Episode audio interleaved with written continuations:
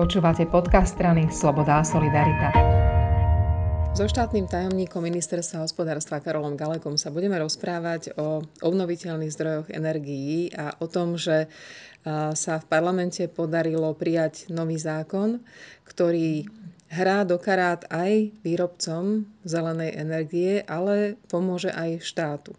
A ja sa na začiatok spýtam možno tak nelogicky, že my podporu výrobcom zelenej energie, výrobcom OZE budeme vyplácať o 5 rokov dlhšie a ty, Karol, hovorí, že nám to ušetrí 70 miliónov ročne.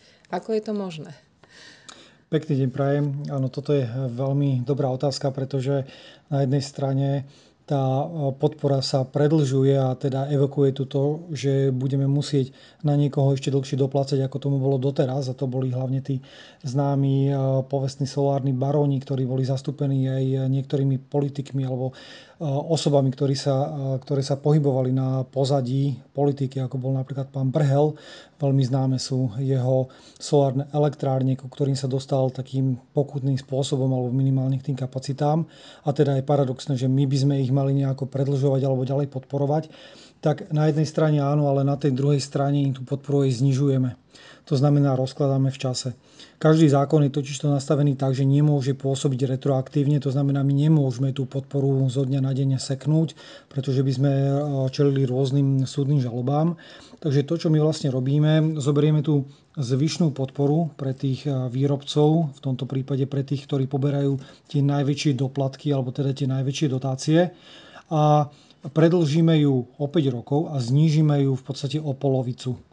Ona bola nastavená na 15 rokov, čiže teraz sa tá podpora zrovna končiť, takže teraz je to akoby majú, budú dostávať skrátka dlhšie. Hej? Tak tá podpora mala ešte bežať zhruba 5 až 6 rokov. To znamená, tie prvé elektrárne, ktoré boli pripájane v roku 2010 a 2011, tak týmto to malo vypršať v roku 2025 a 2026.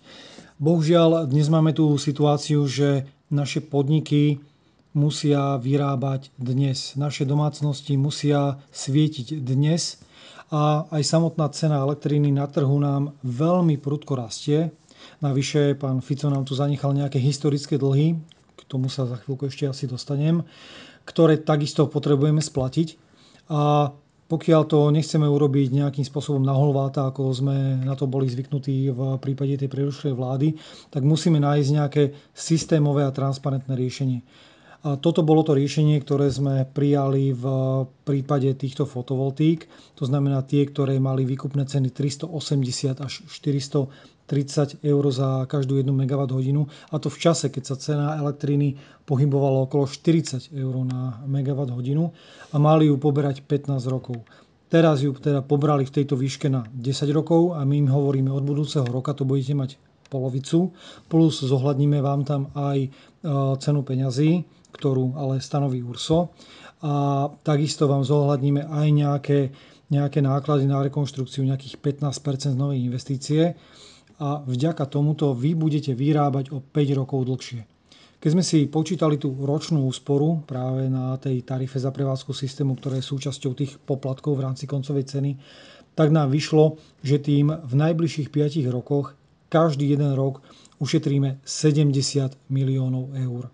Dobrá správa pre krajinu. Pravdepodobne niektorí z tých výrobcov ale nejasajú, lebo im to okamžite znamená, že síce svoje peniaze dostanú, ale v tejto chvíli ich budú mať menej. Ja by som tých výrobcov a to ich jasanie rozdelil na také tie dve kategórie. Jedna kategória je tí, ktorí naozaj prišli na Slovensko, postavili tie fotovoltiky a mysleli to naozaj úprimne, zeleno, dlhodobo, chceli tieto elektrárne prevádzkovať aj po skončení takýto podpory. A druhá kategória to sú takí tí nepoviem, že špekulanti, ale jednoducho takí, ktorí v tom hľadali rýchle peniaze, prípadne za tým mali nejaké to politické pozadie a politickú objednávku. A bohužiaľ mnohí z týchto tu prišli jednoducho na 15 rokov. Vybrať dotácie, zatvoriť tú elektráreň následne alebo ju ešte nejako speňažiť a jednoducho oprašiť ruky a nad solárnym biznisom alebo čímkoľvek zeleným, udržateľným jednoducho zatvoriť knižku.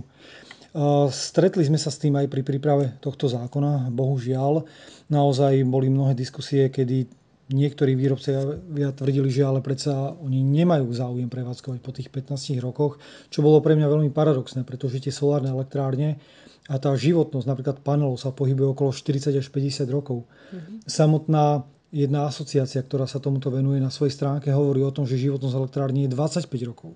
A my to predlžujeme na 20 a zrazu sa tu ozývajú takéto, takéto, takéto kuvičie hlasy, že teraz sme niekomu vstúpili na otlak. Na druhej strane pre mňa je to naozaj dobré znamenie, že sme urobili niečo v prospech všetkých spotrebiteľov, nie len domácnosti, ale naozaj aj toho priemyslu. A súčasne aj takýmto spôsobom naprávame to renome, ktoré bolo v prípade fotovoltiky alebo obnoviteľných zdrojov v minulosti veľmi silno poškodené práve takýmito rôznymi špekulantmi alebo ľuďmi, ktorí za tým hľadali iba nejaké rýchle peniaze alebo rýchly biznis. Teraz sa rozprávame o tých, ktorí už prevádzkujú zelené elektrárne a možno sú takí, ktorí by chceli prevádzkovať, ktorí by sa chceli pripájať do systému, ktorí by možno, že čím ďalej tým viacej ľudí tak zeleno rozmýšľa. Tých 20 rokov bude teda platiť pre každého aj nového, ktorý teraz bude mať záujem? Nie. Toto, o čom sa bavíme, to je tzv. prevádzková podpora, ktorá už zo zákona skončila. Dokonca hovorí o tom aj smernica Európskej komisie. To znamená, to, že sme my niekomu platili nejaké zvýšené výkupné ceny za každú jednu megawatt hodinu dodanú do systému, tak toto naozaj už neplatí. Cesta, ktorú sa my chceme uberať a kde sme nastavili aj všetky ostatné dotácie do budúcnosti, sú tzv. investičné dotácie. To znamená, že na báze súťaže, to znamená, kto bude chcieť menej na nejaký inštalovaný megawatt a súčasne v pomere k vyrobenej elektrine, kto bude chcieť nižšiu dotáciu, tak tomu ju dáme.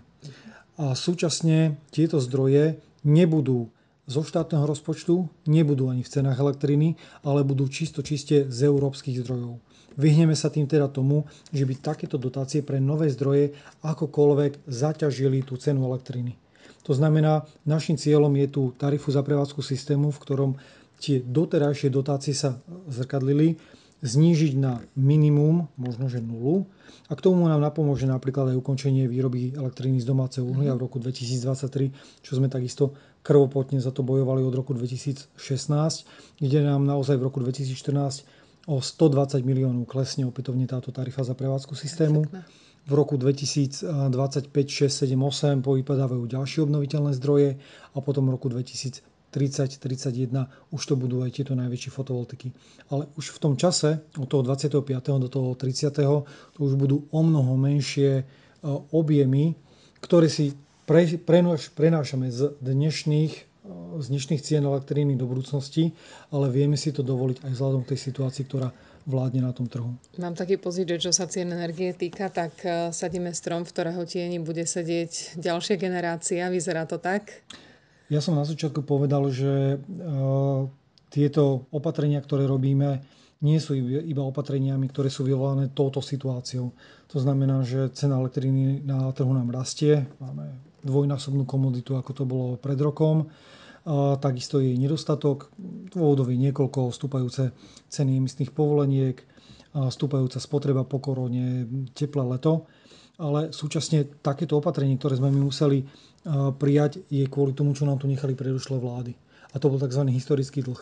To znamená, tieto obnoviteľné zdroje vrátanie týchto fotovoltík v minulosti dostávali zaplatené tieto dotácie od tých e, distribučných spoločností. Tieto spoločnosti ale to nedostali zohľadené v plnej výške mm-hmm. v rámci tej tarify za prevádzku systému, čo je súčasťou tej e, regulovanej ceny, respektíve tej zložky distribučných poplatkov. A vďaka tomu každý rok sa nám to nabalovalo. A skončili sme kde si na sume 400 alebo 360 miliónov eur. Uh-huh. A toto bolo opäť politicky motivované. Pretože ak by to bolo zohľadnené, tak tá cena by stúpla. No a stúpala by nie len medzi voľbami, ale aj v čase volieb. A jednoducho toto Robert Fico vždy povedal, že on sa postará o to, aby tie ceny elektriny boli, boli stabilné. Ale reálne na to doplácame dnes. Takže toto nám nechala minulá vláda my sme si povedali, toto my robiť nebudeme. My sa vysporiadame aj s tým, čo nám tu nechali, s tými všetkými kostlivcami a to robíme. Nielen v prípade cien elektriny, ale robíme to aj v prípade Mochoviec, robíme to v prípade iných problémov, ktoré e, tu v tej energetike máme. A jednoducho, keď budeme odtiaľto odchádzať, tak naozaj chceme, aby ten stôl pre tú budúcu vládu ostal čistý, aby naozaj mohli e, stavať na tých nízkych cenách, aby mohli rozbiehať tú ekonomiku, aby mohli ešte viacej, ako sa to podarí nám odľahčiť tým domácnostiam a tým spotrebiteľom, lebo s tým sme išli aj do tých volieb. A jednoducho, či je na to dostatočne dlhé jednovolebné obdobie, tak to musí posúdiť samozrejme volič. Ďakujem veľmi pekne. Prosím.